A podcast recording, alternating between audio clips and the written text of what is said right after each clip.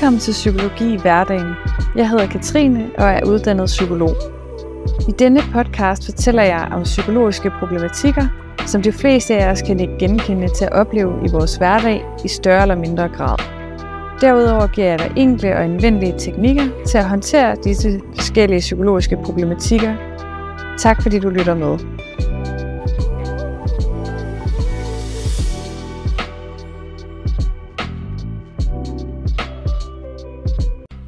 Inden dagens podcast-afsnit, så vil jeg bare lige starte med at sige, at hvis du kan lide at lytte med til min podcast, så vil det betyde helt vildt meget for mig, hvis du vil rate den eller dele den med andre, som du tænker kunne have lyst til at lytte med.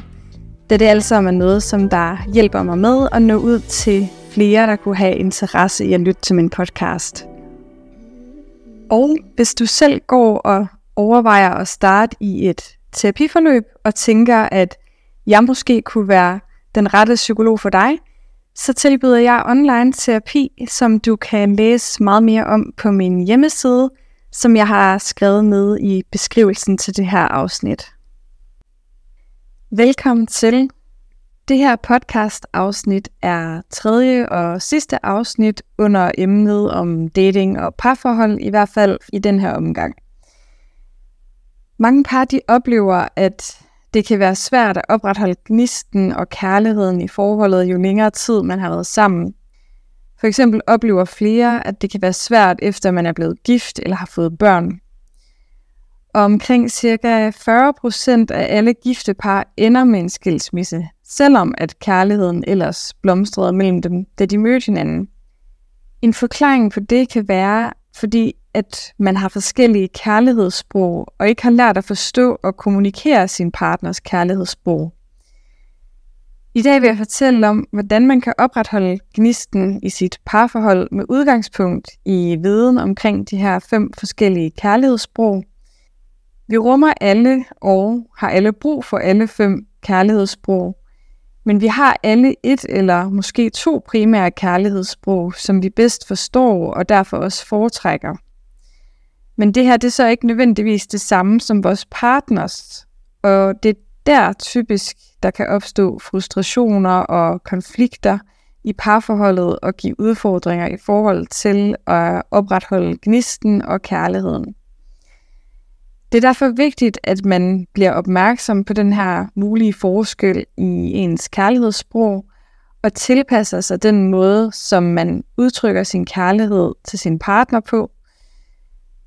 Og jeg vil først fortælle om de fem kærlighedssprog, og også om, hvordan du kan blive bedre til at udtrykke kærlighed over for din partner på baggrund af hans eller hendes kærlighedssprog. Og hvis ikke det er åbenlyst for dig, hvilket kærlighedssprog, som du selv og din partner har, efter jeg har fortalt om dem, så vil jeg til sidst fortælle om måder, hvorpå man kan blive klogere på, hvad ens primære kærlighedssprog er. Det første kærlighedssprog, som jeg vil fortælle om, det er anerkendende ord. Og anerkendende ord kommer blandt andet til udtryk gennem komplimenter som for eksempel, at du ser godt ud i det jakkesæt, eller at du kan altid få mig til at grine. Og når vi modtager de her anerkendende ord fra vores partner, er der langt større sandsynlighed for, at vi er motiveret til at gengælde og gøre noget, som vores partner ønsker. En anden måde anerkendende ord kan komme til udtryk på, er gennem opmuntrende eller motiverende ord. Vi har alle områder, hvor vi føler os usikre, og vi mangler måske mod og den her mangel på mod forhindrer os måske ofte i at udrette de positive ting, som vi gerne vil gøre. Måske har din partner et uudnyttet potentiale på et eller flere områder, og det potentiale venter måske på dine opmuntrende og motiverende ord, som der kan give din partner det nødvendige mod til at tage det første skridt. Det er dog vigtigt ikke at presse din partner til at gøre noget, som du ønsker. I stedet skal der være fokus på at motivere ham eller hende til at udvikle en interesse, som han eller hun allerede har. Opmuntrende eller motiverende ord kan fx være, hvis du beslutter dig for at gøre det, kan jeg fortælle dig en ting, og det er, at du vil blive en succes, fordi at du er så god til. Og så fortælle, hvad din partner er god til. Anerkendende ord kan også komme til udtryk gennem ydmyghed over for din partner, når du udtrykker dine behov. Hvis man udtrykker sine behov som krav, så skaber man automatisk lidt distance til sin partner. Men hvis man udtrykker sine behov i form af en anmodning, så giver man på en måde en form for vejledning og ikke et ultimatum. Hvis du for eksempel siger til din partner, kan du lave din gode pastaret en af de kommende aftener, så bekræfter du hans eller hendes værd og evner, hvilket skaber en øget intimitet. Men hvis du omvendt siger, du skal lave noget ordentligt med de kommende dage, vil det omvendt ofte stille krav til din partner på en devaluerende måde, der skaber en distance. Og hvordan kan du så blive bedre til at udtrykke kærlighed over for din partner, hvis hans eller hendes kærlighedssprog er anerkendende ord? Der kan du for eksempel prøve i en uge at skrive alle de anerkendende ord ned, som du giver din partner hver dag. Der kan du måske blive overrasket over, hvor godt eller hvor dårligt du gør brug af de her anerkendende ord over for din partner. Så kan du også for eksempel sætte et mål om at give din partner et kompliment hver dag i en måned. Og du kan også komplimentere din partner, når I er sammen med hans eller hendes familie eller venner. Du kan også minde dig selv om din partners styrker og fortælle ham eller hende, hvor meget du værdsætter de her styrker, og så kom gerne med et konkret eksempel, når du fortæller din partner det. Andre måder, du kan gøre det på, er ved at sende en sød besked til din partner i løbet af dagen, og så kan du også komplimentere din partner for noget, som han eller hun gør rutinemæssigt, og ikke nødvendigvis forventer at blive komplimenteret for. Et andet kærlighedssprog, som jeg vil fortælle om nu, det er kvalitetstid sammen.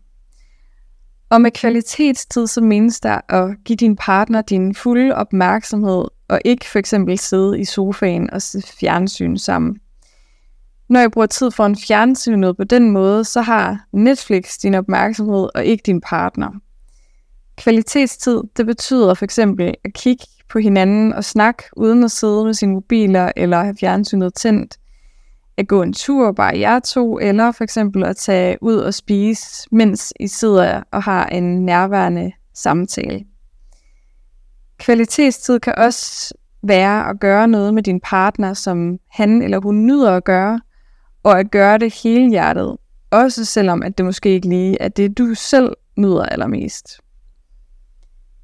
Et typisk udsagn for personer, hvis primære kærlighedssprog er kvalitetstid, kan fx være, at jeg føler mig mest elsket af min kone, når vi laver ting sammen.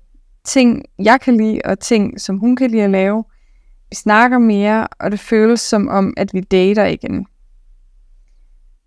Og de væsentligste ingredienser i en kvalitetsaktivitet, som man kan lave sammen, er, at mindst en af jer ønsker at gøre det, øhm, og at den anden er villig til at gøre det, og at begge ved, hvorfor I gør det. Altså for at udtrykke kærlighed ved at være sammen. Nogle par tror, at de tilbringer tid sammen, når de i virkeligheden kun bor sammen. De er i samme hus på samme tid, men de er ikke sammen. En kone, der for eksempel står sms'er, mens hendes mand forsøger at tale med hende, giver ham ikke den kvalitetstid, som han måske ønsker, fordi han ikke har hendes fulde opmærksomhed.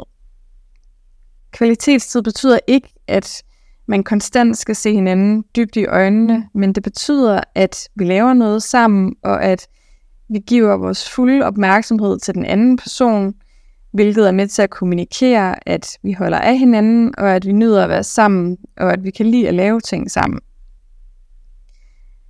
Og under kærlighedssproget kvalitetstid sammen er også kvalitetssamtaler, som der omhandler, at to personer deler deres oplevelser, tanker, følelser og ønsker på en venlig og uafbrudt måde i en samtale, hvor man føler sig forstået og lyttet til på en sympatisk måde.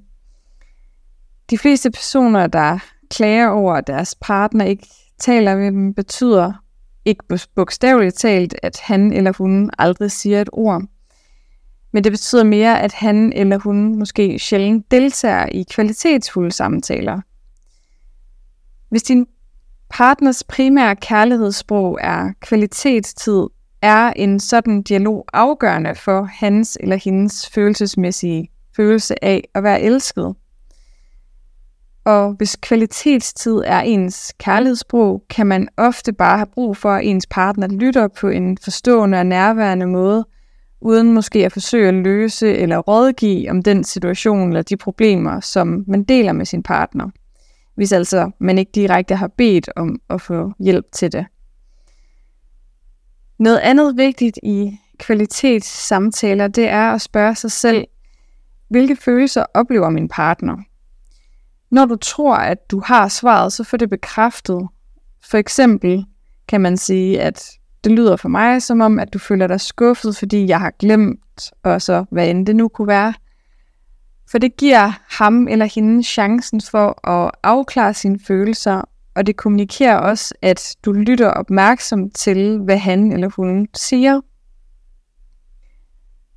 Og hvordan kan du så blive bedre til at udtrykke kærlighed over for din partner, hvis hans eller hendes kærlighedsbrug er kvalitetstid? Nogle par er mere sammen end andre, og hvis det er tilfældet for dig, så prøv ikke at gøre alt din tid sammen til kvalitetstid. Planlæg for eksempel bestemte tidspunkter og steder, hvor I kan have kvalitetstid sammen. Du kan også bede din partner om at lave en liste over fem aktiviteter, som han eller hun vil nyde at lave sammen med dig. Og gå ikke ud fra, at du ved det på forhånd. Men efter du har den her liste, så lav nogle planer om for eksempel at lave en af de her aktiviteter hver måned de næste 5 måneder. En måde, hvor man kan dele kvalitetstid på afstand, det er for eksempel at inkludere din partner i din dag, mens den foregår. Send for eksempel et billede af noget, mens du går en tur, eller fortæller om en sjov ting, der skete under et møde. Du kan også tænke på en aktivitet, som din partner nyder, men som du ikke selv måske nyder lige så meget. Og så fortæl din partner, at du vil forsøge at udvide din horisont og gerne vil prøve at deltage i den her aktivitet en gang i den kommende måned. Andre ting, du kan gøre, det er for eksempel at planlægge et weekendophold kun for jer to en gang inden for de næste 6 måneder for eksempel. Og vær sikker på, at det er en weekend, hvor du ikke behøver at være i kontakt med dit arbejde. Og så fokusere på at slappe af sammen og gøre det, som din partner eller jeg begge to nyder. Og giv dig tid til hver dag at dele nogle af dagens begivenheder med din partner, i stedet for bare at bruge det meste af tiden måske på sociale medier eller at se fjernsyn. Et tredje kærlighedssprog, som jeg vil fortælle om nu her, det er at modtage gaver. Gaver, det er visuelle symboler på kærlighed, og symboler som for eksempel en hvilesesring kan have en følelsesmæssig værdi. Visuelle symboler på kærlighed er vigtigere for nogle mennesker, end det er for andre – og det er også derfor, at forskellige mennesker for eksempel har forskellige holdninger til hvilesesringen. Nogle tager måske aldrig ringen af efter brylluppet, mens andre måske slet ikke engang har hvilesesringen.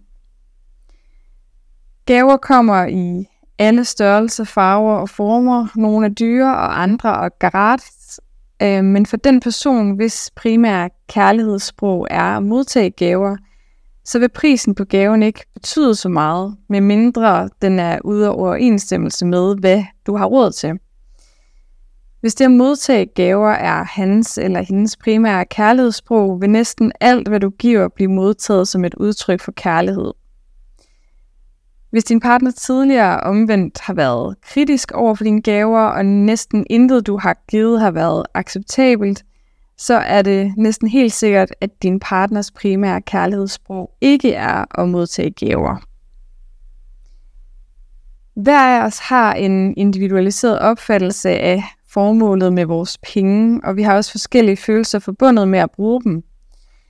Nogle af os har det godt med os selv, når vi bruger penge, og andre af os har et spare- og investeringsperspektiv, hvor vi har det godt med os selv, når vi sparer penge og investerer dem fornuftigt. Hvis du har et mere spareperspektiv, vil du formentlig opleve mere følelsesmæssig modstand ved tanken om at bruge penge som et udtryk for kærlighed. Men hvis du bliver opmærksom på, at din partners primære kærlighedssprog er at modtage gaver, så vil du måske forstå, at det er den bedste investering, du kan gøre at købe gaver til ham eller hende i ny og næ. For når begge personers følelsesmæssige behov er opfyldt i parforholdet, så vil parforholdet få en helt ny dimension. Og hvordan kan du blive bedre til at udtrykke kærlighed over for din partner, hvis hans eller hendes kærlighedssprog er modtagegaver? Hvis du er bare det mindste kreativ på den ene eller den anden måde, så lav for eksempel en gave til din partner, der også symboliserer kærlighed ved, at du har lagt tid og tanker i den.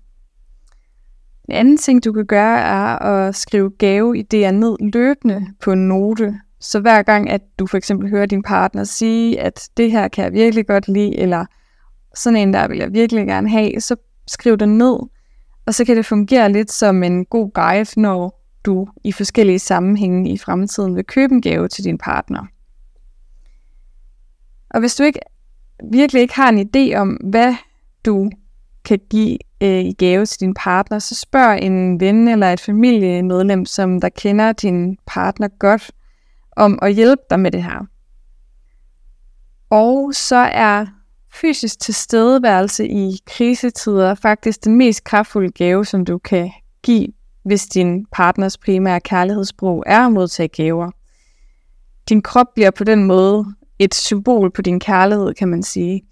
Så tilbyd derfor din tilstedeværelse i særlige hårde tider i din partners liv. Måske hvis han eller hun passer en ældre forældre, eller hvis han eller hun står over for en jobkrise, eller et eller andet andet.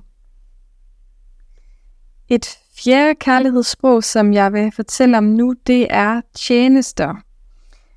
Og tjenester, det omhandler at gøre ting, som du ved, at din partner gerne vil have dig til at gøre.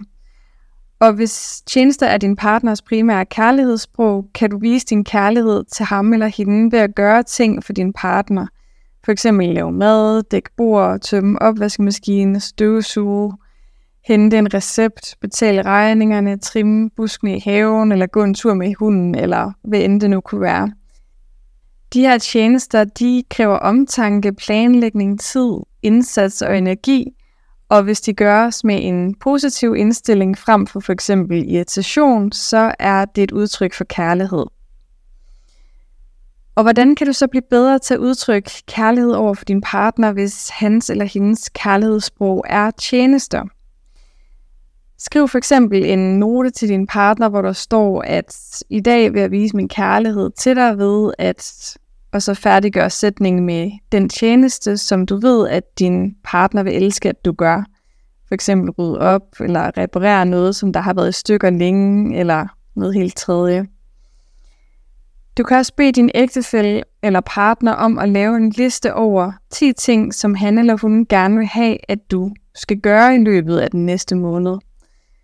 Bed derefter din partner om at prioritere dem fra 1 til 10, hvor 1 er den vigtigste og 10 er den mindst vigtige. Og brug så den her liste til at planlægge, hvornår du vil udvise kærlighed til din partner ved at udføre de her tjenester. Og hvis du for eksempel har flere penge end tid, så betal måske nogen for at udføre de tjenester, som ingen af ønsker at udføre. For eksempel havearbejdet, eller måske en grundig rengøring en gang imellem.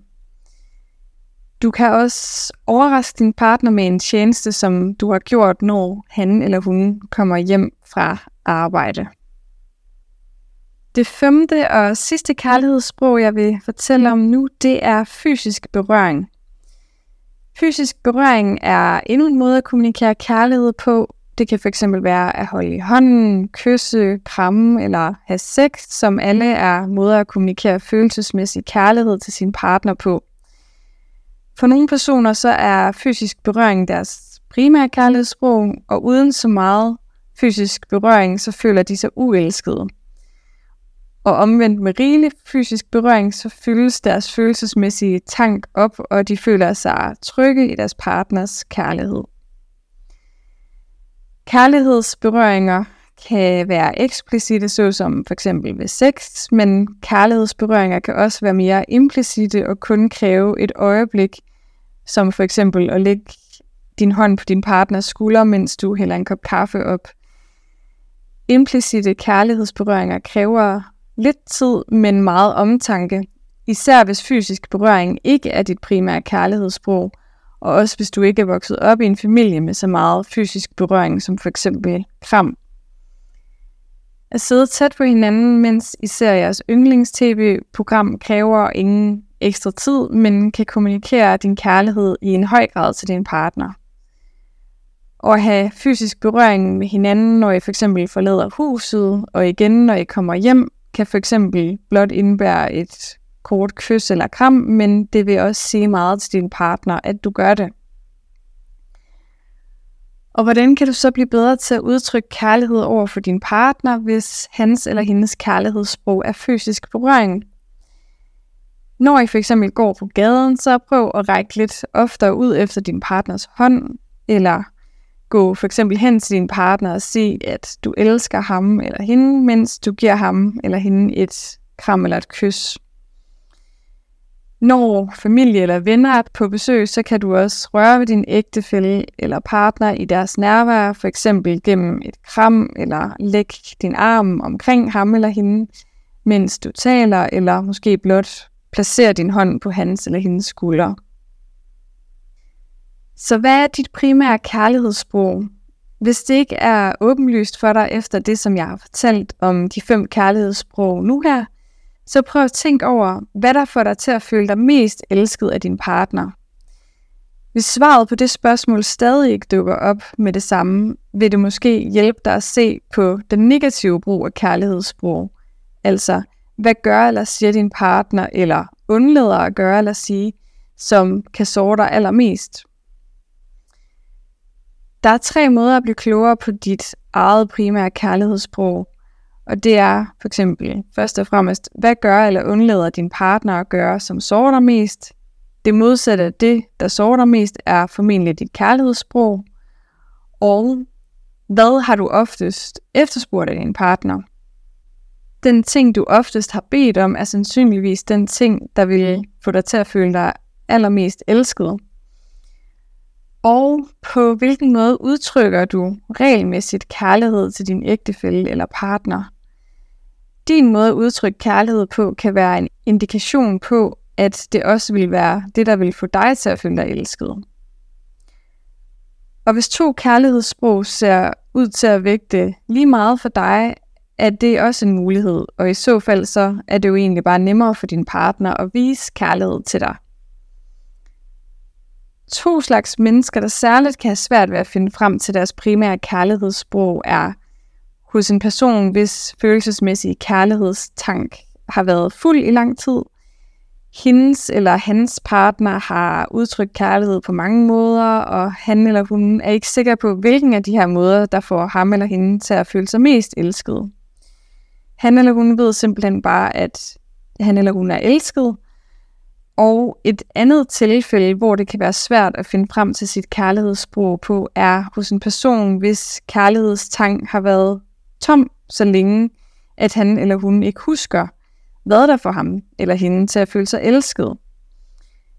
I begge tilfælde skal du prøve at gå tilbage til oplevelsen af at blive forelsket og spørge dig selv, hvad kunne jeg lide ved min partner i starten af forholdet? Hvad gjorde eller sagde han eller hun, der fik mig til at ønske at være sammen med ham eller hende? Du kan også spørge dig selv, hvad vil en ideel partner for mig være? Og hvis jeg kunne få den perfekte partner, hvordan vil han eller hun så være? Dit billede af en perfekt partner bør give dig en form for idé om, hvad dit primære kærlighedssprog er. At opfylde din partners behov for kærlighed er et valg, som du træffer hver dag. Hvis du kender din partners primære kærlighedssprog og vælger at kommunikere det, vil hans eller hendes dybeste følelsesmæssige behov blive opfyldt, og han eller hun vil føle sig tryg i din kærlighed. Med tomme kærlighedstanke har par en tendens til at skændes mere og trække sig tilbage fra hinanden, og nogen kan have en tendens til at være voldige, enten verbalt eller fysisk i deres argumenter. Men når kærlighedstanken omvendt er fuld, så skabes der et rum for venlighed, som tillader forskelligheder og at løse problemer på en ordentlig måde. At få opfyldt eller ikke opfyldt de følelsesmæssige behov for kærlighed vil altså påvirke mange områder i ens parforhold, enten positivt eller negativt. Det var alt, jeg havde at fortælle i det her podcast-afsnit. Jeg håber, at du er blevet klogere på, hvad dit og din partners primære kærlighedssprog er, og hvordan du kan blive bedre til at udtrykke kærlighed over for din partner på baggrund af hans eller hendes kærlighedssprog. For hvis ikke vi imødekommer hinandens behov for at få udtrykt kærlighed i parforholdet, kan det ofte medføre frustrationer og konflikter og give udfordringer i forhold til at opretholde gnisten og kærligheden i forholdet. Men tak fordi du lyttede med i dag, og så håber jeg, at du har lyst til at lytte med i mit næste podcast afsnit. Hvis du kunne lide det her afsnit, så vil jeg sætte rigtig stor pris på, hvis du for eksempel vil abonnere på min podcast, give den en anmeldelse eller anbefale den til andre, som du tænker kunne have interesse i at lytte med til den. På forhånd, tusind tak. Og hvis du skulle have lyst til at vide mere om mig eller mit arbejde som psykolog, hvor jeg tilbyder online terapi, så kan du læse mere om det inde på min hjemmeside, der hedder www.valuebasedliving.dk. Og her til sidst, så vil jeg bare ønske dig en rigtig god dag, og sige tusind tak, fordi at du gad at lytte med.